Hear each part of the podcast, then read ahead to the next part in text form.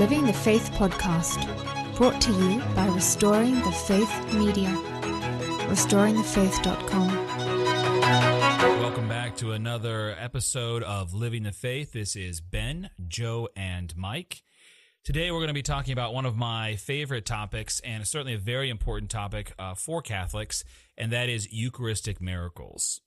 So, obviously, the Eucharist is at the heart of our faith, it's at the heart of the Mass, uh, it is part of our life, and the Eucharistic miracles that surround uh, the the Eucharist, the Blessed Sacrament, have been with us, uh, you know, since the very very beginning, and these stand as testimonies to the existence of the real presence, a reality which we cannot see. Now, I know we've talked about this a lot, guys, and it's come up in conversation a number of times. Um, but maybe we should start this conversation with an explanation of the real presence. Sure. The, the theological term is transubstantiation, right? Um, this is when during the consecration that the bread and the wine turn into the body and blood of Christ while maintaining the accidents, that is to say, the uh, uh, visible, uh, tangible, if you will, qualities of bread and wine. Right. So it's a s- substantial change, not an accidental one. Correct. Yep. And it, sh- it should be noted, it should be noted that something like three and four Catholics don't even believe in transubstantiation. I mean, the the majority of Catholics sitting in the parish. I mean, if you look around, I mean, three out of four. I mean, probably the listeners of this program are are the exception. But when you sit in mass and you look around, the majority of the people who are there with you do not believe in transubstantiation. Okay, I did not know that, but that makes these points even more important. Um, so obviously, we have this is a divine precept. So let, us get real basic with this. All right. So first, when Christ was preaching in the synagogue, and this is before the Last Supper, and this is from John six fifty three. The Jews therefore strove amongst themselves, saying, "How can this man give us his flesh to eat?" Then Jesus said to them, Amen, amen, I say to you, except you eat the flesh of the Son of Man and drink his blood, you shall not have life in you. He that eateth my flesh and drinketh my blood hath everlasting life, and I will raise him up in the last day. And I know a lot of people, um, certainly not Catholics or Protestants, say he's speaking there metaphorically. The interesting point then is that later on in that in that same uh, excerpt from the Gospel, it says that was hard to hear, and many of his uh, disciples left him that day. And he turns to to his twelve and say, "Will you too leave me?" And that's when Peter says, "Who? Where else would we go? You have the words of eternal life." And so, if there was a moment where the listeners misheard what Christ was saying, uh, Christ would have taken that opportunity to say, "Oh no, no, no! I'm not actually talking about eating my flesh and blood. no, stay." Uh, that you, you know you misheard me, um, you misunderstood. So no, there was no correction that was given, and of course this is further supported by the Last Supper and the words themselves that were said there. And this was hard. This was especially hard for the Levitical ears of the listeners to hear this commandment because the the book of the the laws of Leviticus specifically forbade the eating of human flesh. Cannibalism is is outlawed in the old law, and it sounded very much like what our Lord was saying was, "You're going to have to eat my body." I mean, can you imagine if you were one of the apostles and you and you heard, you know, you experienced John six, right? And then you and then you follow our Lord allow, around for like three more years, and the whole time you're thinking to yourself, like, at some point I got to eat this guy. You know, I mean, like, what he he very clearly wasn't speaking metaphorically, because to your point, Ben, he would have been compelled morally to explain what he meant if he was in fact speaking Right. metaphorically. Exactly. When the when the Yeah. crowd of five thousand that he had just fed had dwindled down to just the twelve. I mean, this was a pretty pretty pretty uh, obvious statement that he says, right? It's very severe words to the to the to the ears, and it was so harsh that Yep. everybody left him. Those people that were Yep. just moments ago wanting to crown him king, they were all gone. Exactly. Yep. Yep. Um, so obviously, this was then solidified with the institution of the Blessed Sacrament from our Lord. So the reason we're talking about this is because of the importance, because of the integral nature of the real presence to Catholicism, to what we believe. And this is, of course, coming from Christ himself when he was on earth. So, in the institution of the Blessed Sacrament, uh, this is my blood of the New Testament, which shall be shed for many. um, "This is my body." Uh, these are the words spoken by Christ and are now, of course, in the Mass and repeated by priests as alter Christus during the consecration when the transubstantiation takes place. So, a divine priestess of the church. Uh, we're talking about that moment when the bread and wine become the body and blood of our Lord, but retain the accidents of bread and wine, but substantially have changed. So here's an And- interest, here's an interesting point. I was having an argument uh, with a Protestant about transubstantiation specifically, right? Okay, And uh, this will be good. the the words as we've as we've coded them, right? You you can go down this little pathway of trying to make a, uh, an argument that Christ was speaking metaphorically in all three of these quotes. Um, but he said, so this is absolutely ridiculous that you believe in transubstantiation, that bread and wine is specifically being turned into the actual body and blood of Christ. And this particular individual, he's very intelligent and he uh, does a lot of lot of Bible study. He's one of like the main guys at his church that actually looks at the original languages and breaks these things down. And I said, all right, let's just hold on for a second to say that the Catholic Church is not turning this bread and wine into the flesh and blood of Christ.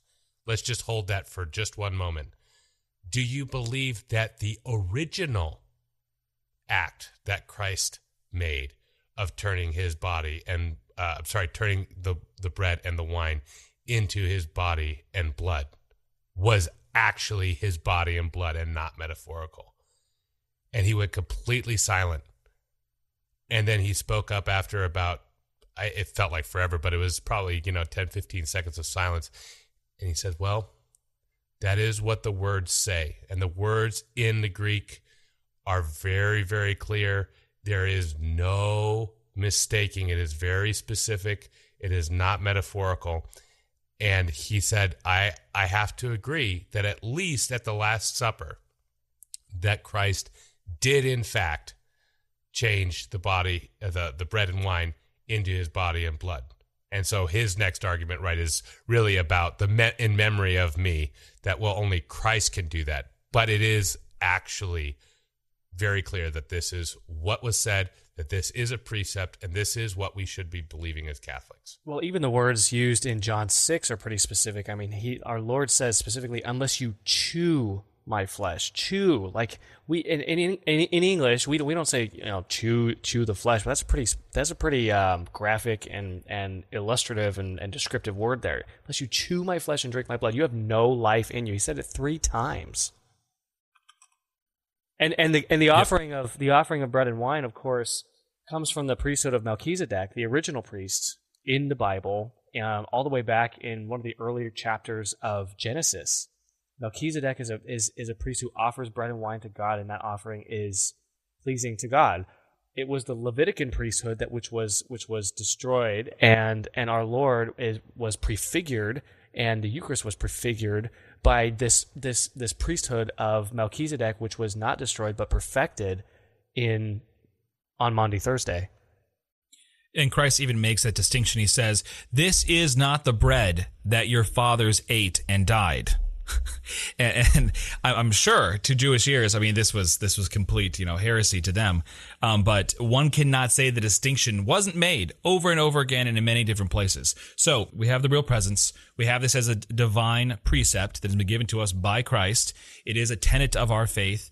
Um, it is the heart of the Mass. It is the heart of the priesthood. It is the heart of Catholics everywhere. And one beautiful example, I think, of the mercy of God is that He's given us miracles that are centered around this real presence. And these are the Eucharistic miracles, the stories that have been passed down, that have been documented, and that have been occurring since um, the first Mass was offered. And we have them, and they've cropped up through the history of time.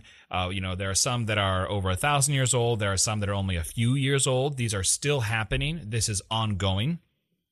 So the first point, um, when it comes to Eucharistic miracles, unfortunately, the first point is the reason that they occur is almost always because of doubt of the real presence or because of blasphemy. So something sacrilegious being done to the host, uh, either through uh, lack of attention or disrespect or outright sacrilege. Uh, someone's trying to desecrate a host.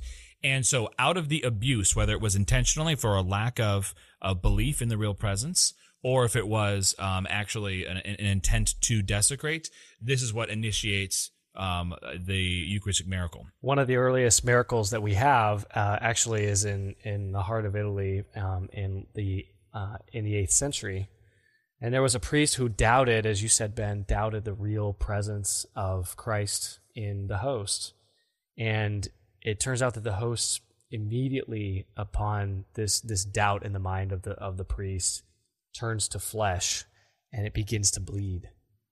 And the priest, I mean, what does he do? He runs. He runs away, he flees. And he and he he knows what he had done and so he says to himself, Well, I'm in Rome and I need to offer my confession. I might as well go straight to the Pope. And so he goes to the Pope of Rome and confesses his sin uh, of doubt and blasphemy against um, the, the Holy Eucharist. And that host has been preserved for centuries. In fact, it was even as, as late as the 1970s in which scientific and uh, biological tests were done on that host, and it was confirmed in the early 70s that it was not only human flesh but but tissue of the heart, cardiac tissue. Oh my gosh. So amazing. And the so and amazing. the blood and the blood in this host in this case, it, you know, it's not coagulated blood. You know, it's not when when when blood dries um, and our listeners who have you know experienced tragedy or been to a crime scene or whatever, you know that you know you know that old blood has a certain look to it this does not have the look or or character of old blood. It's fresh. Right, and this is still on display uh, to this day. This is not on display, but it's it's there for reverence uh, to this day. It's amazing.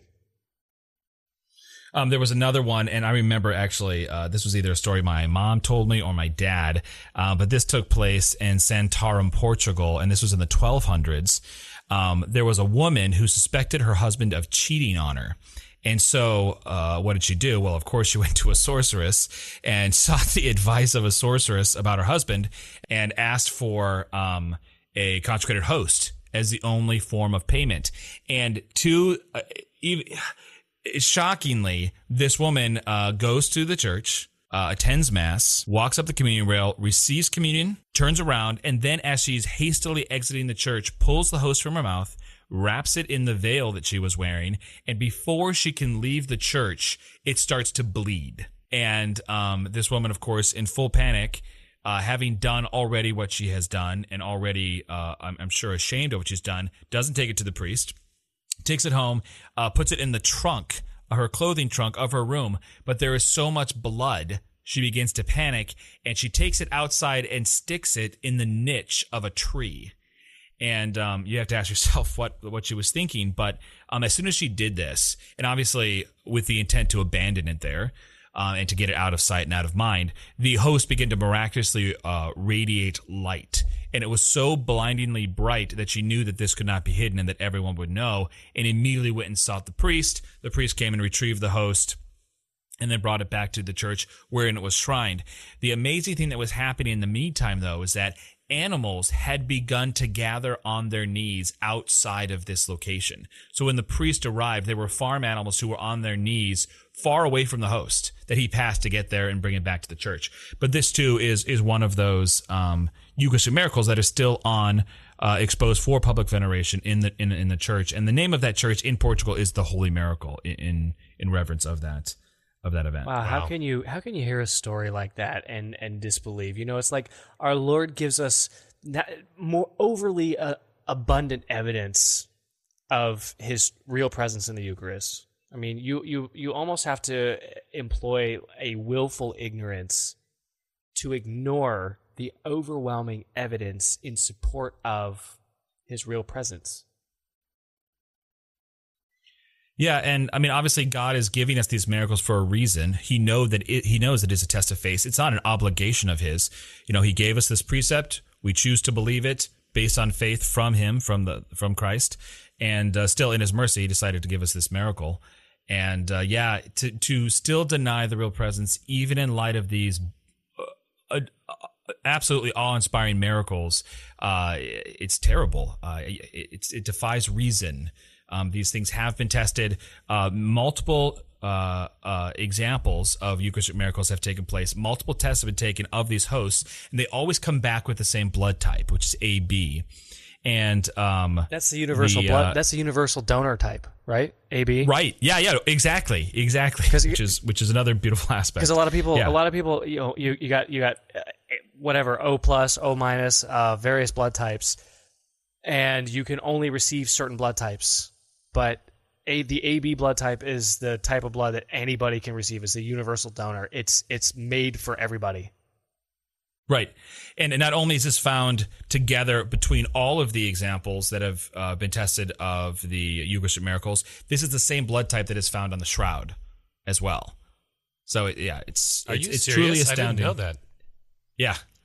Well, I mean, yep. of course it makes sense. And I'm not right, questioning yeah, sure. the miracle, but I mean, wow, yeah. that's that's amazing that that can be still traced and whatnot. We can go to another, yeah. uh, we'll go take a third final example of one that did not end as well, shall we say. Um, there was a uh, lay monk who, after denouncing the real presence, actually dies as the host is in the priest's hands, begins to bleed. Um, so, right, he he denounces the real present, dies, and the host begins to bleed. The soul of the monk in a painting uh, that was done by Stefano di Giovanni di Consolo uh, he depicts the soul of this monk being taken away by demons into hell as his habit turns to solid black and the monastic community is just watching in terror. I have seen that painting. It is terrifying. Absolutely terrifying. Yeah. yeah. So this is this is an ex- I'm so glad you brought this up because this is an example of someone who dies just he's about to receive. So he's about to receive in a state of denial. And before he has the chance to do that, he's taken. And yeah, and that painting, it's it is it's incredibly uh, it's it's not disturbing because it's well, it is it is disturbing because you can see the demons pulling his soul through his mouth and taking him away. And like yeah, like you said, his habit is literally turning from white to jet black, and everyone in the room is recoiling in horror. And of course, the priest is now holding a bloody host. Yeah. yeah. Well, and and it's so relevant for today, especially right. Um, you know, going back to what we were saying before, you know, the the numbers right now are three out of four Catholics do not believe in the true presence, and just how can this be, right? But this this is this is the statistics that that uh, have been stated, right? Um, e- even if it was half, it would be absolutely terrifying.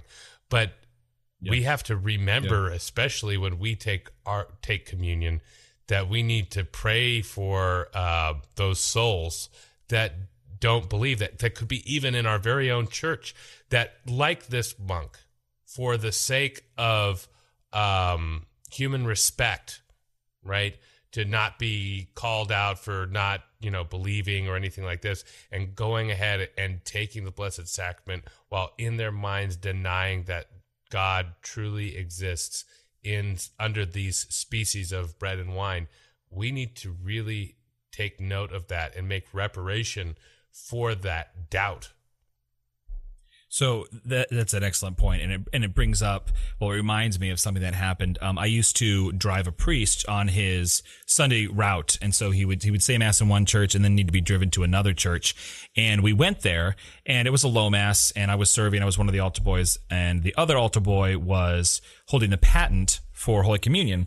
And unfortunately, um, you know, it, it, happens from time to time that there were a number of hosts stuck together. It was a high humidity day, and uh, two hosts set together. The priest lifted it out of the chalice, and the hosts uh, were stuck together in midair and then fell and then bounced off of the paten. And there were multiple hosts, and it was a terrible scenario. And two of the hosts fell on the ground. And um, they did have a drop cloth on the communion rail, which I think is a beautiful tradition um, to show out of respect for the Blessed Sacrament. So there was that.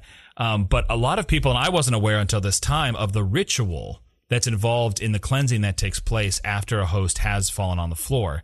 And um, it really has to do with the the accidental quality of the accidents that exist in the holy species, in, in the, the body and blood of Christ, in the bread and wine. And it's interesting because, so obviously, we can only see the accidents of the real presence. We only see the bread, we only see the wine. And uh, so the rule is that when that happens, so let's say a host drops, or heaven forbid, the chalice tips over and there's wine that's been spilled on the linens, you have to keep rinsing those linens with clean water until no discernible particle or no presence of alcohol is left. Because that's how you can determine that the sacred species is gone, because the accidents are no longer present. So if there's any crumbs, they have to be completely dissolved. If there's any wine, it has to be completely dissolved in a very, very large amount of water. And I, it's it's a process that takes almost 20 to, to 35 minutes to do these many rinses.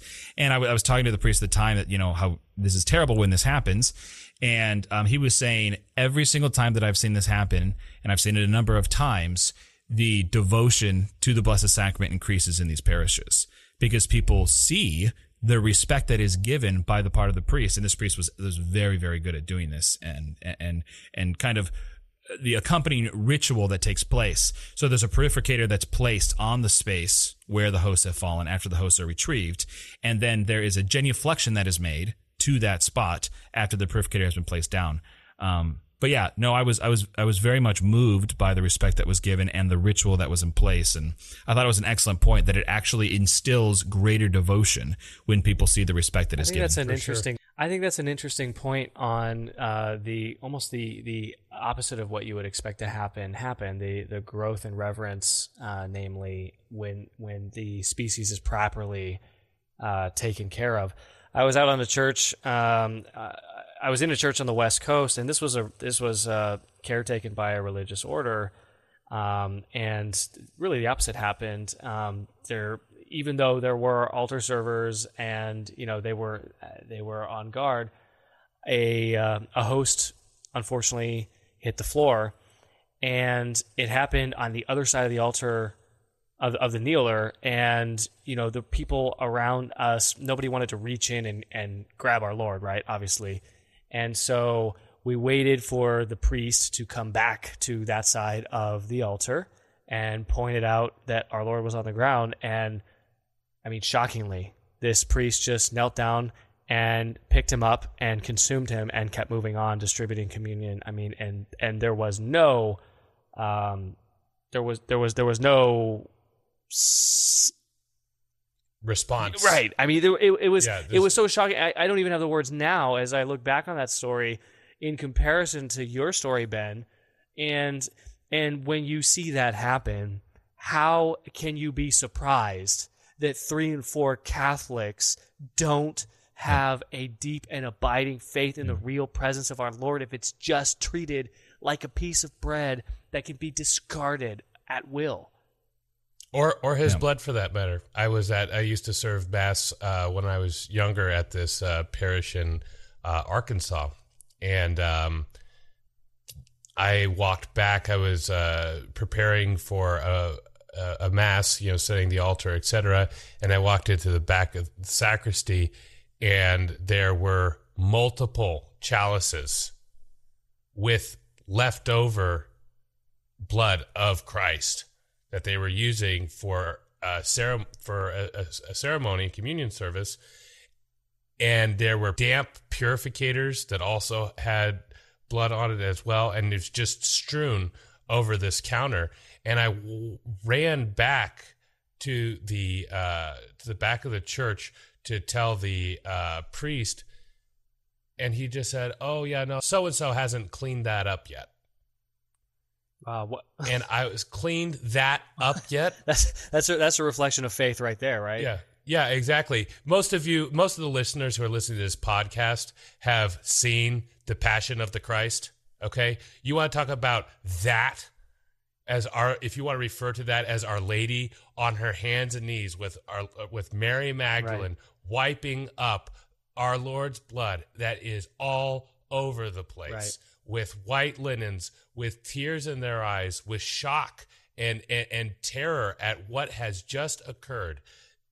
And oh, yes, you know, so and so hasn't cleaned that up yet. It, it it reminds you of of and this is this is an interesting point here. Um, when you're aware of these Eucharistic miracles, when you are um, meditating upon the passion of our Lord, and and and and aware of you know the beautiful imagery that Mel Gibson gave us with with Our Lady on her knees mopping up the blood of our Lord. Think about the the post communion prayer, one of my favorites from St. Thomas Aquinas. He says, With your precious body and blood of your Son, our Lord Jesus Christ, I pray that this Holy Communion may not be for me my judgment and condemnation, but that it would be my pardon and my salvation. I mean, it, it harkens back to what St. Paul warns us about that many of you have died because you have received our Lord, you have received Holy Communion outside of the state of grace. And so, proper disposition for Mass and for receiving communion. I mean, if if you struggle with with disposing yourself mentally, think t- about these Eucharistic miracles and focus on the fact that it is real in your in in in objective reality, under the auspices, the the accidental auspices of bread and wine. And what a mercy that that is. Can you imagine if every single Mass was a Eucharistic miracle and we were to receive cardiac tissue? I mean, that would be a pretty difficult thing for us to do. We're as fallen creatures. I mean, that would be, I mean, it would be hard to. Mm-hmm. Oh, and a, a good example of this about the the fervor of which we should believe this. There was a story of Saint Louis IX uh, when he was um, at the Sainte Chapelle, which was it's a beautiful, beautiful chapel in uh, in Paris. That was uh, Saint Louis IX's personal chapel, and uh, so one of his servants came running in the middle of the night, running to him, saying, "You've got to come right now." There is a Eucharistic miracle that is taking place. Christ, in the form of the Christ child, is walking on the altar. And St. Louis IX is quoted as turning back over in his bed and saying, I already believe in the Eucharist. I don't need a Eucharistic miracle for me to believe. Oh my gosh. That's intense, right? That's belief. Oh, I mean, wow. I probably still would have showed yeah. up to to take it in. Yeah, well, um, I'm not. Like, did he actually show up later? Did he say that, and then like kind of like five like, minutes later, like you know what? No, like, like the the whole the whole point right of the of the story is the, these things right they they. These are recorded. These these miracles and whatnot, of course, right? and yeah. and they are very specific. Well Saint Louis IX was such a holy, holy monarch, and uh, th- there's several miracles that took place during his lifetime. I mean, this man brought back on by foot to uh, the Cathedral of Notre Dame in, in um, Chartres, um, the crown of thorns from the Holy Land. So, I mean, he was extremely, extremely holy, and even that, right, is a is a proof, and also an example to the level that we should believe in the Holy Eucharist. Yeah, and it's true too that didn't he bring back the mantle of Our Lady to Chartres and then the crown of thorns to Sainte Chapelle? Uh, you might be right about that. He did. I know he brought back the crown of thorns, and he definitely uh, brought back the the veil as well.